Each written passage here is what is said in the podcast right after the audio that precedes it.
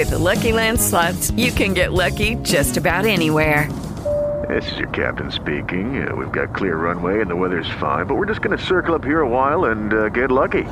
No, no, nothing like that. It's just these cash prizes add up quick. So I suggest you sit back, keep your tray table upright, and start getting lucky. Play for free at Lucky Land Slots dot com. Are you feeling lucky? No purchase necessary. Void where prohibited by law. eighteen plus terms and conditions apply. See website for details. Step into the world of power, loyalty, and luck. I'm gonna make him an offer he can't refuse. With family, cannolis, and spins mean everything. Now, you wanna get mixed up in the family business. Introducing The Godfather at Chumba Casino dot com. Test your luck in the shadowy world of The Godfather slot. Someday, I will call upon you to do a service for me. Play The Godfather now at Chumba Casino dot com. Welcome to the family. V G W Group. No purchase necessary. Void where prohibited by law. See terms and conditions. eighteen plus. Welcome, listeners, to Streams of Resistance, a special series by the Wayward Wanderer, where we find out more about the far right and what people are doing about it, from the folks who are in the thick of it. In part three, we will be talking about Christian nationalism and the ex-evangelicals who have left it behind. Alrighty, everyone. Welcome back to Streams of Resistance. Joining me now is uh, podcaster Blake Chastain of the Post-Exvangelical. Uh, welcome, Blake. It's good to have you on. Thank you very much. Yeah. Um. Uh, thanks for thanks for having me on. Yeah. My my uh, podcast is uh, Exvangelical, and then my uh, I have a newsletter called the Post-Evangelical Post. I like to say that all my things begin as puns. So, yeah. Thanks for having me on. Um, so could you introduce yourself a little, like where you're coming from, what your background is and all that? Sure. Yeah. Uh, I was um, born and raised in the Midwestern area in Indiana before moving to Il- the Chicago suburbs um, in uh, in the high school years. Um, and throughout all of that, I um, was raised in different types of uh, evangelicalism. There, um, we attended a United Methodist church growing up, um, but the way I like to describe the U M experience is that it sort of takes on a local flavor. So small town Indiana and a relatively homogenous town is going to take on those characteristics, whereas if you went to a U M church in a place like downtown Chicago, then you might have uh, a very different type of experience and different people attending. Um, uh, I was sort of swept up, Uh, as many people were, in the nineties youth group culture. Um, if any of your listeners have experience in evangelical Christianity and are of a certain age, that probably resonates. Um, so at the ripe old age of seventeen, I uh, felt the call to the ministry, chose my, my you know, my college uh, based on that, uh, went to a college called Indiana Wesleyan. Um, and that's where I sort of had my first faith crisis. Within the first uh, week of school, we had, uh, well, it was when nine eleven happened. And that changed the entire tenor of the entire culture in the United States. But um, but in a place like that, um, there was a lot of cognitive dis- dissonance between, you know, being somewhere where you're supposed to be learning about, you know, Jesus of Nazareth, this Prince of Peace type figure, but then culturally and politically uh there's a lot of people uh sort of chomping at the bit to support uh the that uh the war effort and what would lead to the war in Iraq. Um and I was uh just in this weird sort of position where I was in history classes where there's a bit more of that conservative hawkish nature. um And then uh, in my biblical classes, you know, I was learning about how the Bible was constructed and all these other things. Um, and because of that intense, taking it so seriously um, process, I felt like I couldn't be qualified to be some sort of priest or pastor or anything. So I didn't, I elected to not go to seminary or anything like that. But Um, kept studying that uh, aspects of religion. Um, my I eventually worked full-time and got my master's part-time and studied evangelical politics as it relates to environmentalism, um, and tried, you know, went through periods of heavy involvement and totally not uh, going to church, uh, culminating in like twenty fourteen, sort of deciding to part ways with the fundamentalist storefront church that we were attending in, in Chicago.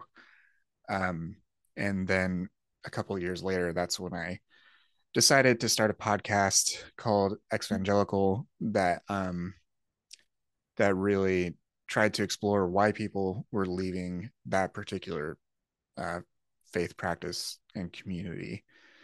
Um, and yeah, I just thought a, a podcast would be best suited to that sort of work, um, because it can be open-ended. You can hear people's stories in their own voices. Um, and then as the body of work, you know, culminates over time, then you can sort of see those patterns come into play.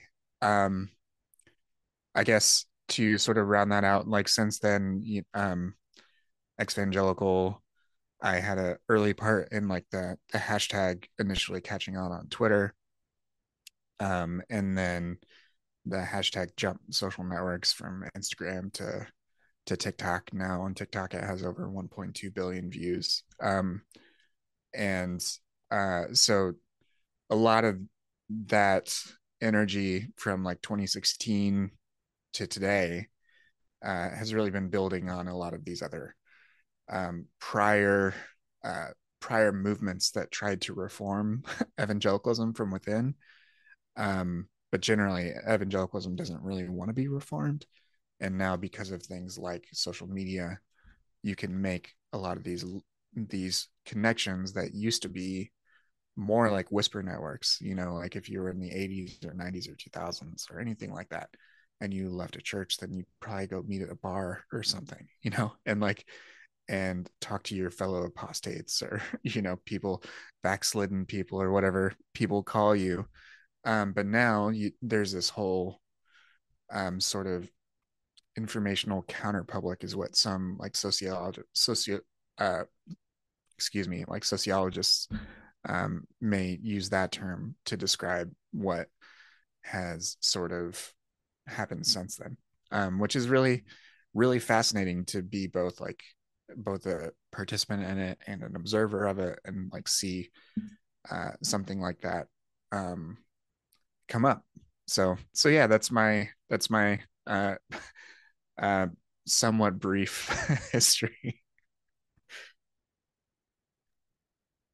Um, could you explain in your own words what Christian nationalism is and how useful you think this term is?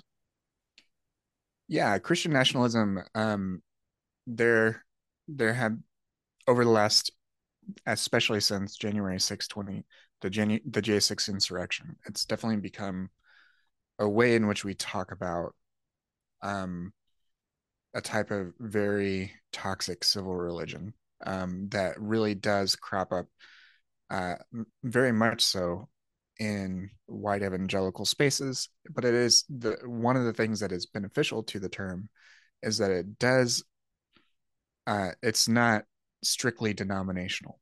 Um, so you can find Christian nationalist type tendencies within uh, traditional Catholic backgrounds or other types of uh, Christian denominations.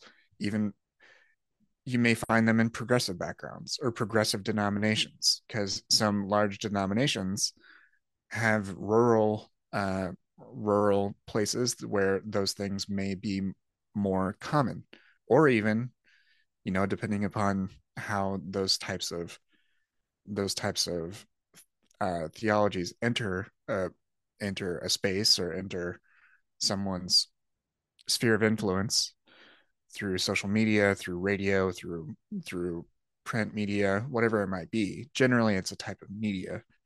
Um, Christian nationalism is um, what other folks have identified as oftentimes it's really this idea of Christian supremacy within a nation. So, and there's usually also a strong racial component as well. So a lot of people expand on the term and call it, in particular, white Christian nationalism, because it privileges whiteness, heteronormativity, Christian Christianity, generally Protestant Christianity, though Protestants may align themselves when it's beneficial in the political sphere with Catholics or others, even if secretly or, you know, in their heart of hearts, so to speak, uh, they think that uh, those are not the, you know, the best type of Christian to be.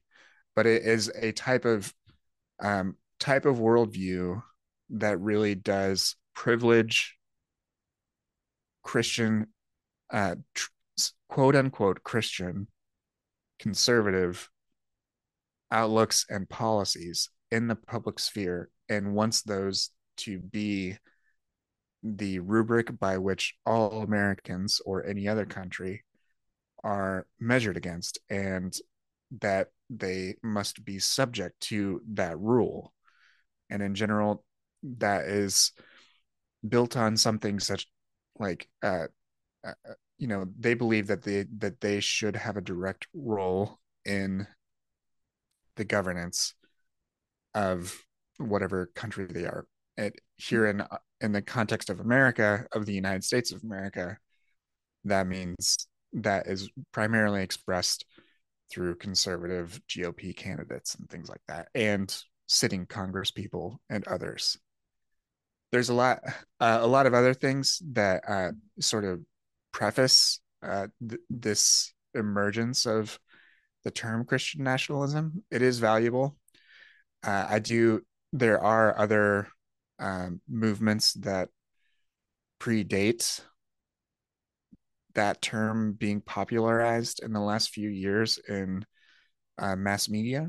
Uh, in particular, one that comes to mind that's very important is Christian Reconstruction, uh, because a lot of uh, re- a lot of Reconstructionist thought is what we are really talking about when we talk about the way in which um, these Christian organizations and individuals of great influence are trying to assert themselves uh, in a dominant fashion.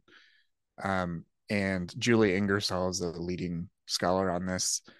And even she will say, you know, a lot of times people may be espousing Christian Reconstructionist type thoughts uh, and beliefs, even if they can't articulate that, because Christian Reconstructionists decades ago uh, were some of the early proponents of the Christian homeschool movement.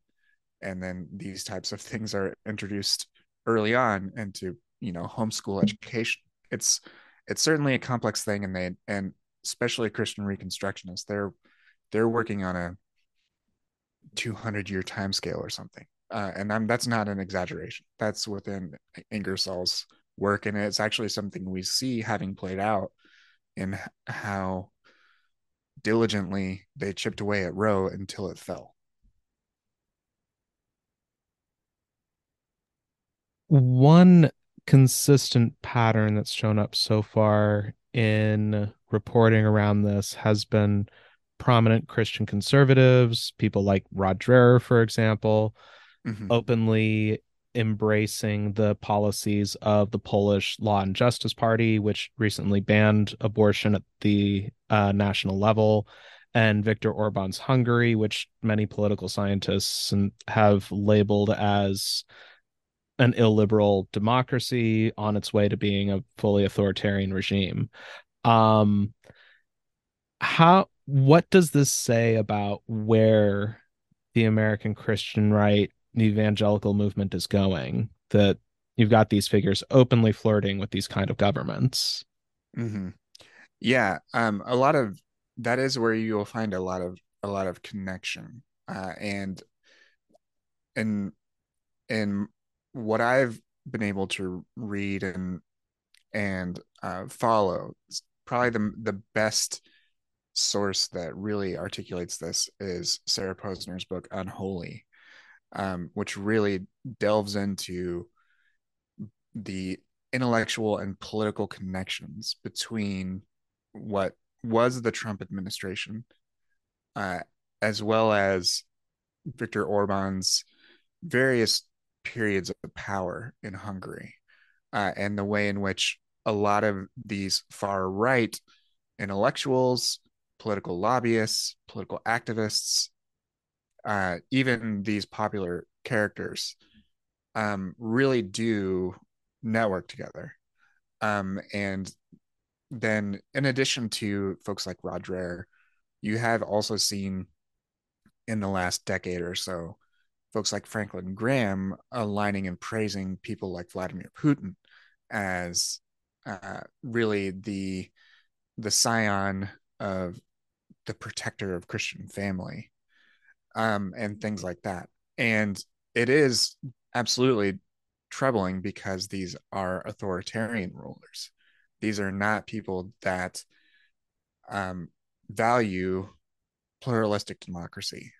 Um, and that is certainly a troubling, troubling trend. And it's not, um, it, the fact that it is far more blatant, um, and the fact that they have been so uh so vocal in in the support and in their admiration of of these movements. This was certainly not something, you know, we we talk sometimes in general about things like the Overton window. I don't think that prior conservatives, mainstream conservatives, would have been so forthright in their um in their praise of these folks before, but these these are established networks, and some of the things that used to be more uh, done either out of the limelight, they're they're more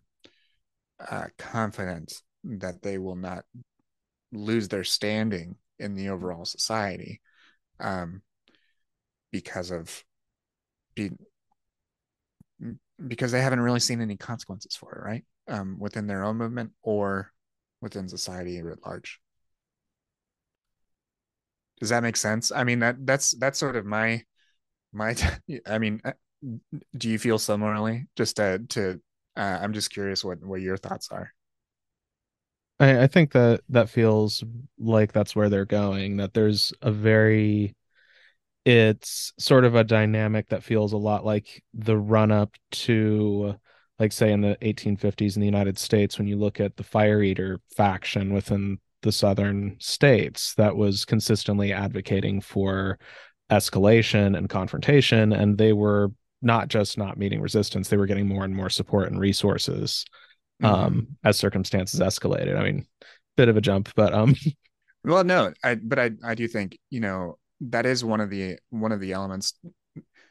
sort of pivoting back to the United States in particular, um, another another really good resource with regards to um, with, with regards to how this plays out in domestic politics is uh, Project Blitz, uh, which was unearthed by uh, researcher Frederick Clarkson, and then also mentioned in uh, Catherine Stewart's book, The Power Worshippers. And the Project Blitz is essentially um, is essentially a a very coordinated attempt to introduce very extreme bills into state legislatures. And the intent is, is to introduce something extreme, knowing that it will fail, but then because that has opened, opened the door, essentially, rhetorically, then they can introduce a slightly tamed down version that will eventually achieve their goals. And we're we're certainly seeing things like that in in some of these culture war type things. Like, I can't believe that it's twenty twenty-three and we're talking about book banning and and you know DeSantis overruling an A P African American Studies class. Like, these are the types of these are the types of things that are the result of them pushing.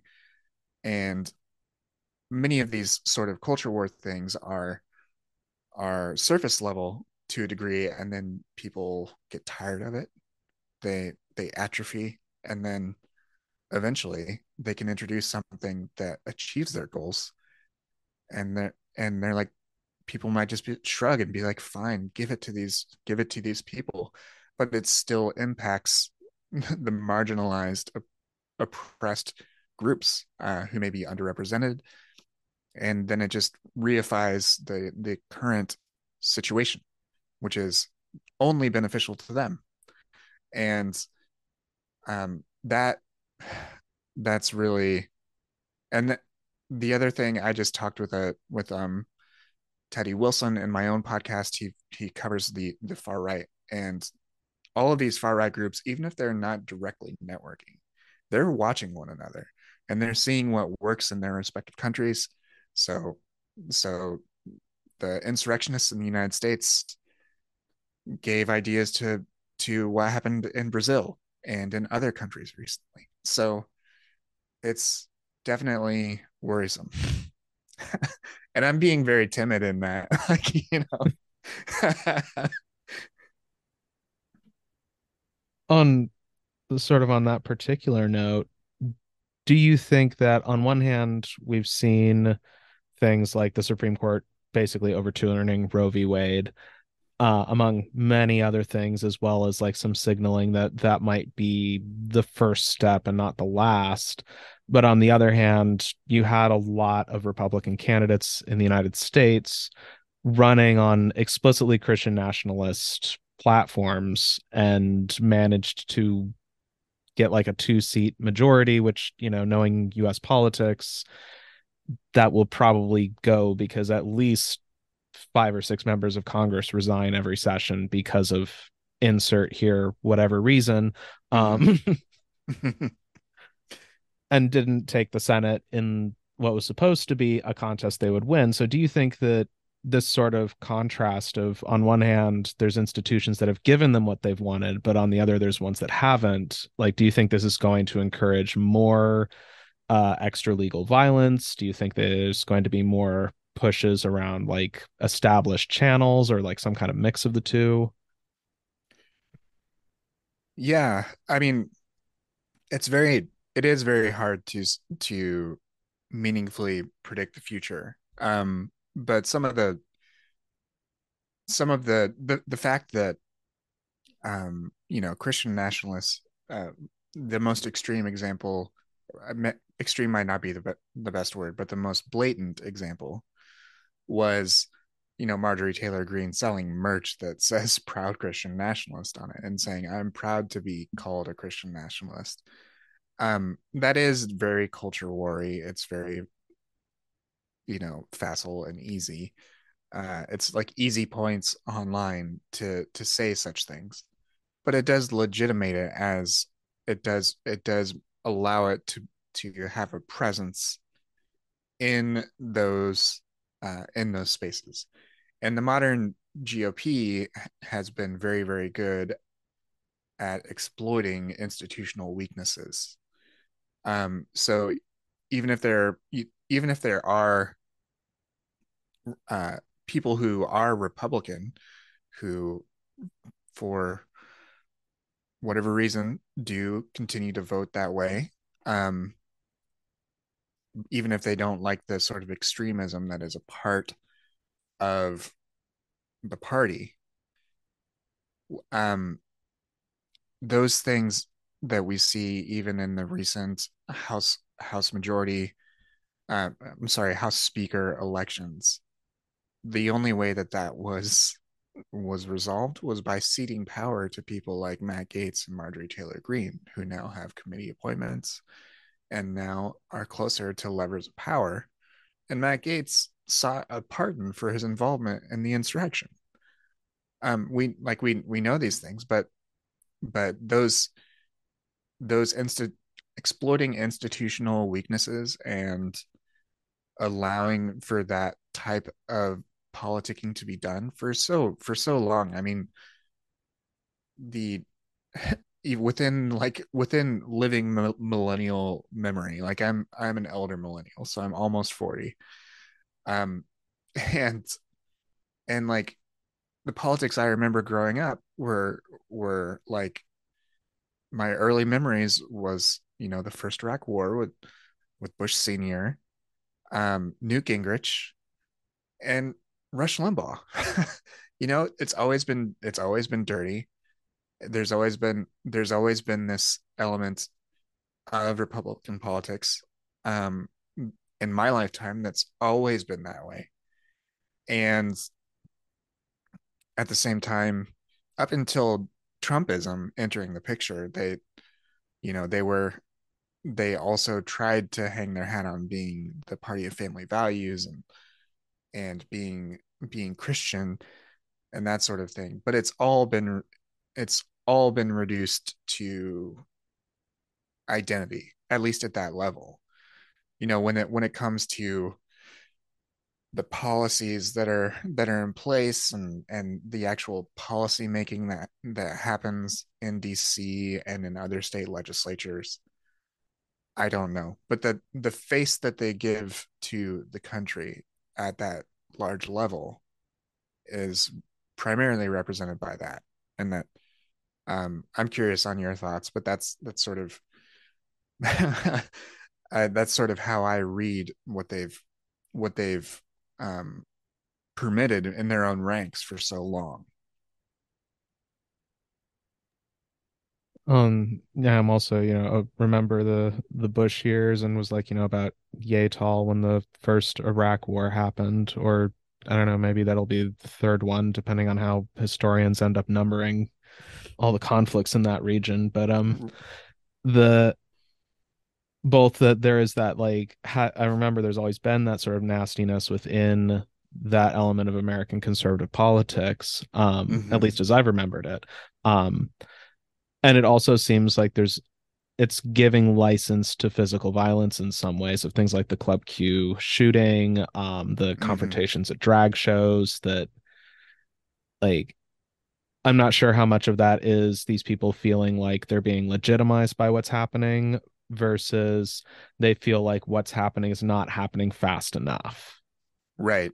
Yeah. And I did, I had, I didn't really touch on, on that part of your question, and, and the, the tolerance for really for that is this rhetoric does make purchase in someone who, who may be prone to violence or may, you know, maybe facing some other mental health problem that that allows them to justify a really heinous act against against by and large uh and op- oppressed communities, whether that's trans people, uh people of color, uh queer people, or the intersections of all those uh all those identities, um and and uh, absolutely, like Talia uh Levin's book uh really gets into some of these extremist online spaces. Um, and that is, that is part of this sort of ecosystem too. Um, and the fact that, you know, so much of our life, even, even though we're no longer in the sort of extreme lockdown type environment that we were, we still live a very mediated life. Uh, many of us, or if not most of us do. Um, and that's part of the same ecosystem of what's available in far right spaces online. Uh, they say really they misgender trans people, that, and all of this degradation of human dignity does lead you to devalue even their lives. And and this is certainly something that we've seen in history, and it's terrible that we're seeing it again. And like, and it should be condemned, you know, like I don't, yeah, so it's, it's one of those things that takes, you know, makes me stumble over my words. I don't even know what to say. It's just awful.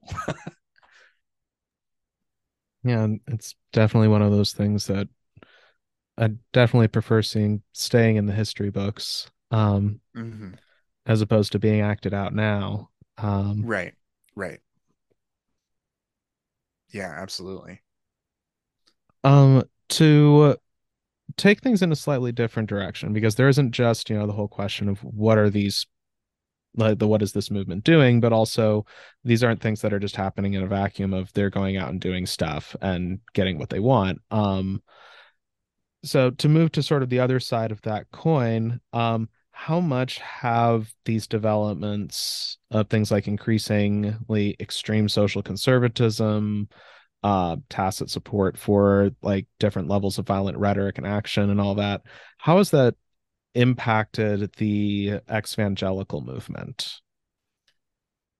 I think you're you're seeing, I think what you're seeing is, I don't know whether there's a direct direct connection or not. That's a very interesting question.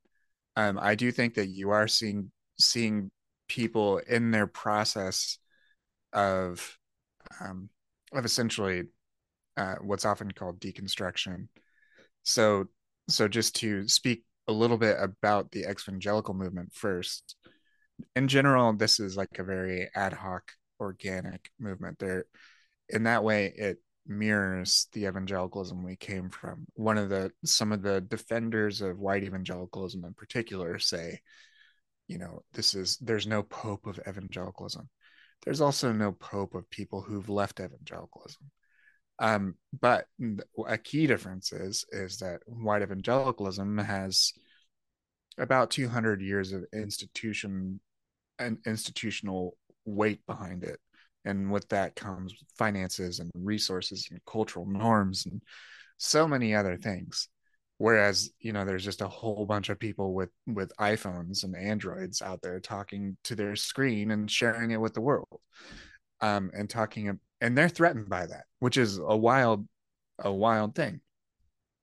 So you have seen, you, you will see people, um, especially with with something like white, white evangelicalism that can be identified as being majority white um, or white-led, a lot of folks who come from that um, are processing what they're seeing and and reckoning with all the parts of, of the term white Christian nationalism. So they may, to varying degrees, be, uh, be start to become aware of Uh, the role whiteness has has had in their in their life, in their in their faith, in their communities, uh, as well as the ways in which Christian nationalism uh, has shaped their own experience and some of their prior um, some of their their prior beliefs about politics and governance and things like that,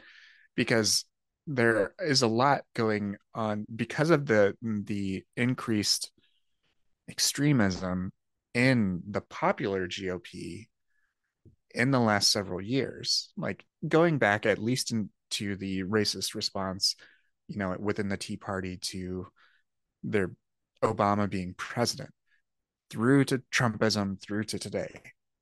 Um, all of that became far more part of the, the mainstream expression of conservatism. And that doesn't square with, with what, you know, the values that we were supposedly taught.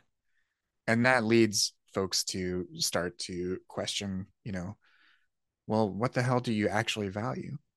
Um, and, you know, then seeing, then oftentimes seeing people, whether in their families or other parts of their social circle, Uh, really double down into these things. And that that is one of the more direct things. And then you will now see people decrying or denouncing Christian nationalism as an informed ex-evangelical. You know, they they can say, I came from this place, these things happened to me, I changed my mind, and now I'm against this.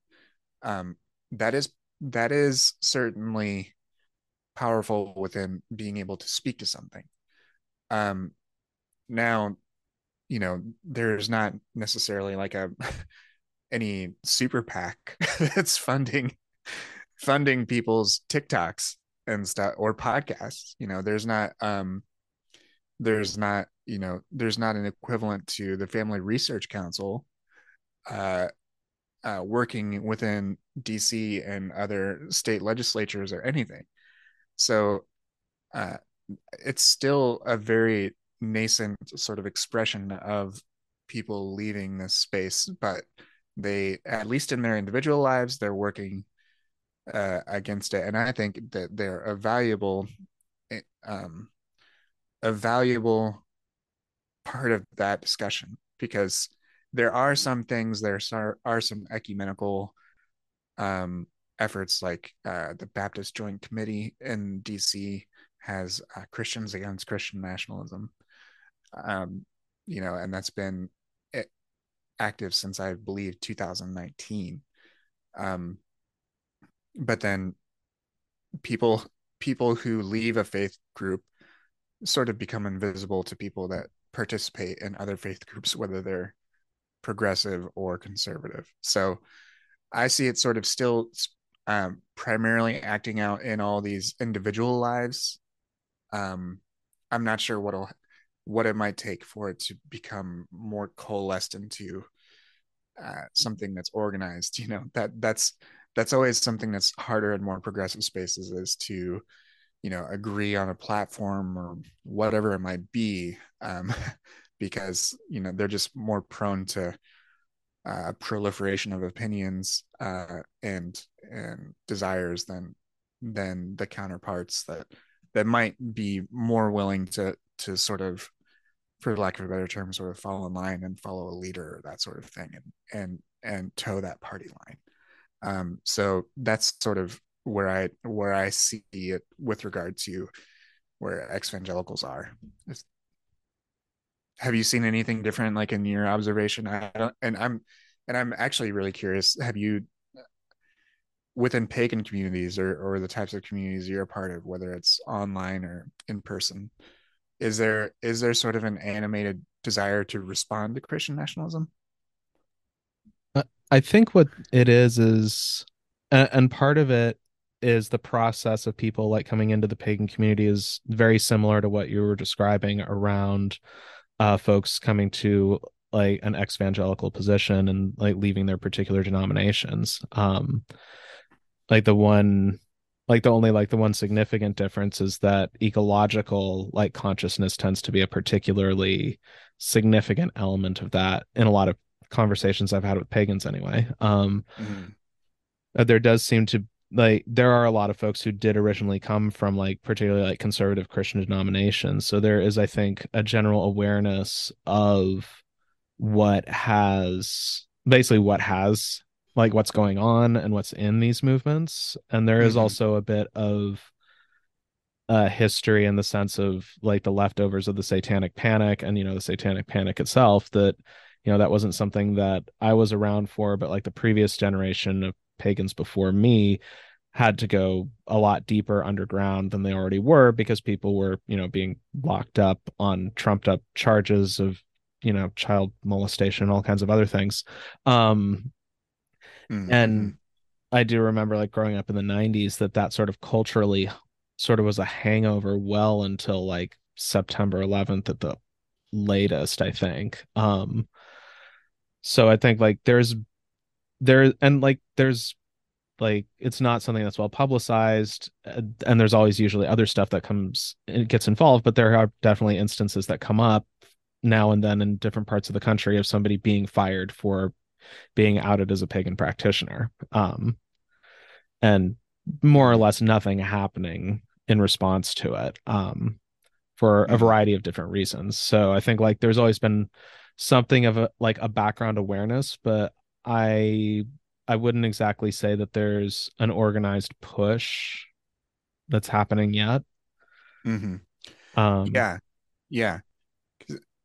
Because uh, I, I mean, I, I have seen, you know, folks who have left evangelicalism will explore some element of paganism, whether whether it's like, even if it's to use really online terms, because this is my exposure to these things primarily, is like, you might see someone that is like doing things like witch talk or like something or like something pagan related, uh, or is incorporating, um, you know, part of, if they have an indigenous background or an indigenous spirituality of any sort, um, then they may be exploring those parts of spiritual practice and incorporating that. So like there's, I'm sure that there's overlap between specifically pagan communities and um, and people who've left evangelicalism who use terms like exvangelical for, even if it's for like a season, you know, because, because um, rather, you know, I try to be self-conscious about the fact that my role in this, uh, in this, especially with regard to my podcast, is it's for people to really sort of explore various options when they're starting that out. You know, there are other people within, even within like a podcast ecosystem, that have other roles or have other focuses.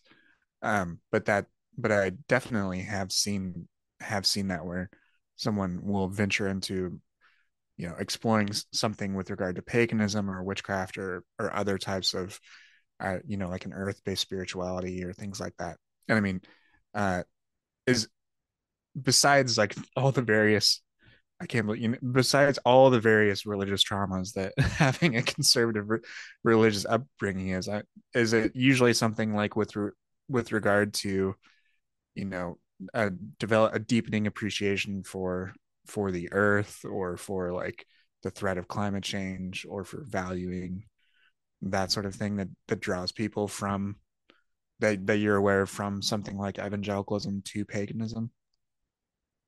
I think it's there to different degrees. Um, it's not always necessarily like, because there's different ways people approach that as well, because some focus much more like in their immediate area of things like, you know, doing beach cleanups and stuff like that, or uh, on one end. And then on the other hand, you have like folks that, I mean, and I'm kind of more on this end, but um, folks like uh, Rune Rasmussen with the Nordic Animism channel, who it like regularly like promotes um like environmental defense actions, um and there's definitely like quite a bit of overlap that's in there. So I think there is like the ecologic the sense of climate change, or even just like a connection to land that they lived on, um mm-hmm. like because it can it, it really runs the gamut there. But I think that it's yeah.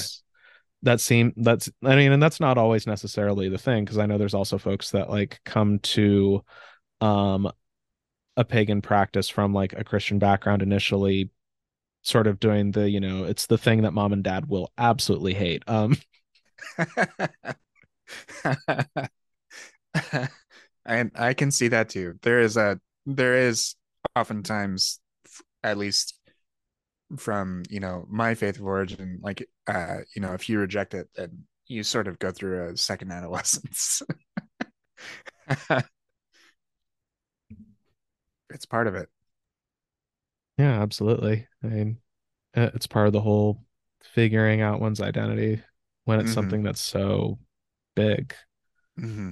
Yeah, yeah, yeah. And because a lot of the well, a lot of the rites of passage that might be part of another spirituality's practice are sort of stripped from from something like evangelicalism, and they have been for so long that that you know, it might be multiple generations haven't really had that. so um so it's not, you know, it's not just, you know, millennials and Gen Z leaving these things.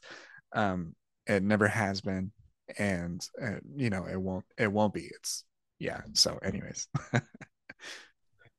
uh, what is the thing that you think is most important for people who aren't from a Christian conservative background or are not involved in the ex-evangelical movement to understand about um, what is happening in the Christian right and with Christian nationalism today?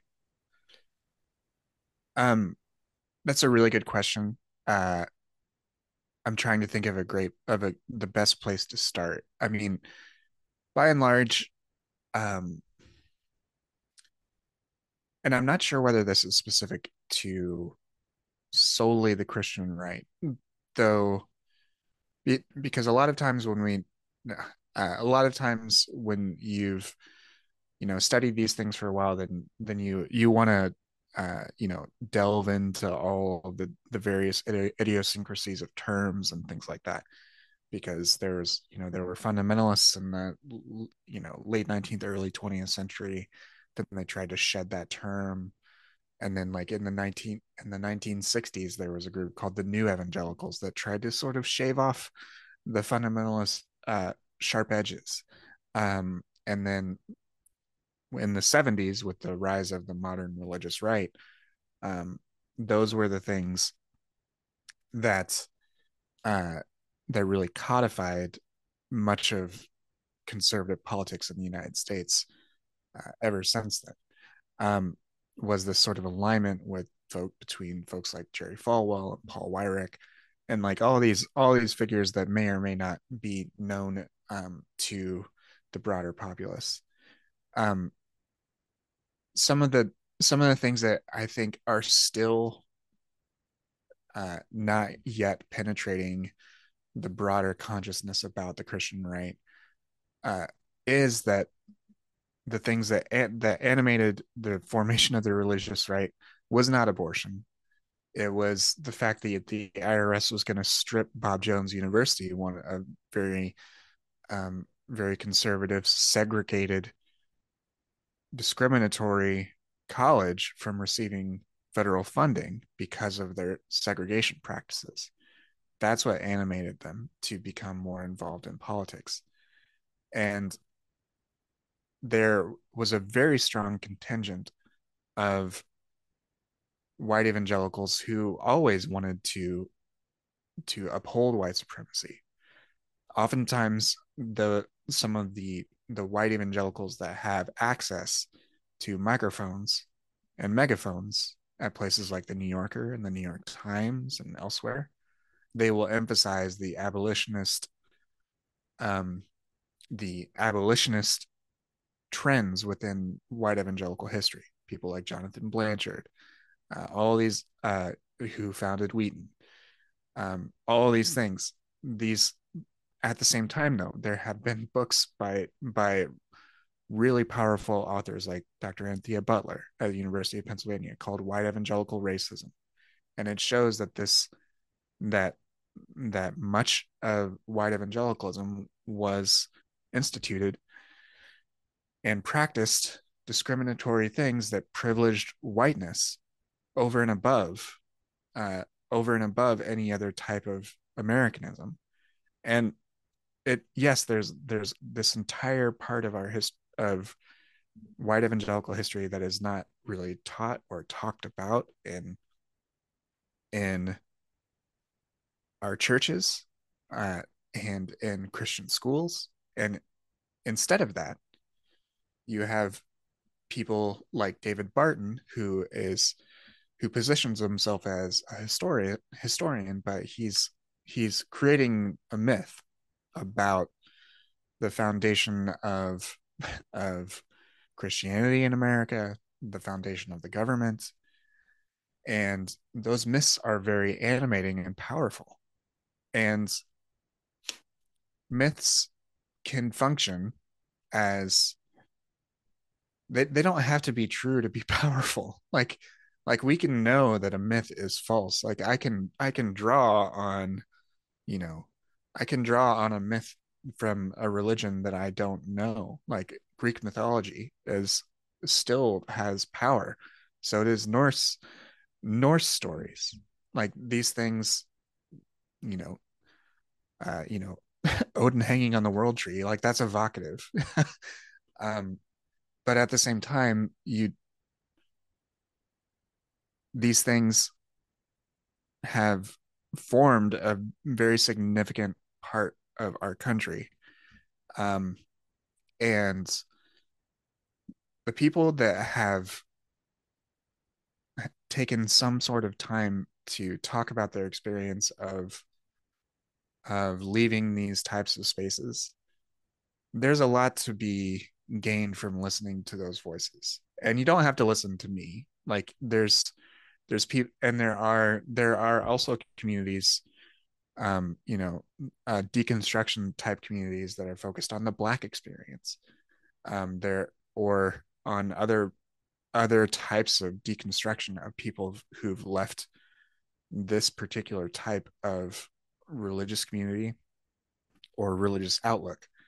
um and Right now, as it stands, this is still a very nascent expression of this movement. There have always been people who have tried to reform evangelicalism, to push it in a more moderate or progressive uh, way. Um, Deborah Gian Lee uh, was a journalist um, who, in her youth, was part of the evangelical church. She's she's Asian American, and then she uh, later in life wrote the book uh, "Rescuing Jesus," which told the stories of like of gay students and others on Christian campuses that that did these similar types of things. Um, there's another book that's going to be coming out this year called The Other Evangelicals. There are lots of these stories of people that have tried to, but what's been demonstrated time and again, especially in the last few years, is these spaces don't, they don't want to reform. Like they, they want, they, they feel convicted, um, you know, that this patriarchal view of Christianity is is the correct one, and they are not interested. Um, and that that leads to a lot of people leaving, and they feel vindicated to a degree that they stood up for what they believe. Um, but then now we have this thing in, introduced directly into the myth-making January sixth uh, to Bradley Onishi, one of my one of my friends and fellow podcasters. In in the shadow of January sixth, he wrote an op-ed that has unfortunately come true, that January sixth was the origin myth of a new civil religion. And that encapsulates white Christian nationalism. That includes white Christian nationalism. And we should be aware of it. We should know how to recognize it, and how, whether whether it's relationally or really vocally um, resisting it, rejecting it, and saying that that is not something that we want present in our politics or in or in our churches or things like that. And it would it will require a lot of Uh, bravery on people's part, um, but but there are but there are people who sort of have that lived experience as well as that education. And I mean, like anything with religion, a lot of times, especially as it intersects with public life, there's a problem unless you believe the same exact thing or whatever else. You're probably going to disagree. It's not always going to be a comfortable conversation. Um, but if we value our democracy, then we we should make it we should make it um, a priority to be able to have those difficult conversations when we're able to. Um, and do you have any last like thoughts or anything you want to wrap up on? Um, I mean, I I hope that this has been valuable. um, a lot of times I don't speak about things in in this regard. You know, I usually I'm on the other side of the mic asking someone else to uh to answer to answer these similar questions. Um if it would be valuable to your audience, I would mention that uh, in twenty twenty I uh recorded a limited series called Powers and Principalities. It's all about white evangelicalism and Christian nationalism, and I interviewed authors, you know, uh, uh Kristen Cobus-Dumais, who's a gender historian, Anthea Butler, Reza Aslan, um, Jeff Charlotte, a number of pe- people that have various types of expertise. Um, it's a it's a real it was it was a real treat to be able to to talk to all of them. Um, Julie Ingersoll, who I also mentioned earlier. Um, so if that's valuable, and I mean, uh, I think the only other thing that I that I also would be curious to talk about and hear from you about a little bit was, you know, do you think there's do you think there's opportunities or places where people in more like in your space and in, in a space like mine would have opportunities to either interact or learn from one another? Uh, because I'm yeah, because I'm always sort of curious. I think that is one of one of the things that will need to come in a sort of robust response to Christian nationalism is interfaith coalitions. And I, I also I feel like interfaith is is almost limiting, because like I think it should also extend to atheists and nuns and stuff. Maybe you're of the same mind, but um uh but that to me is is one one one potential solution, right? Is to is to try to find those points of connection. Yeah.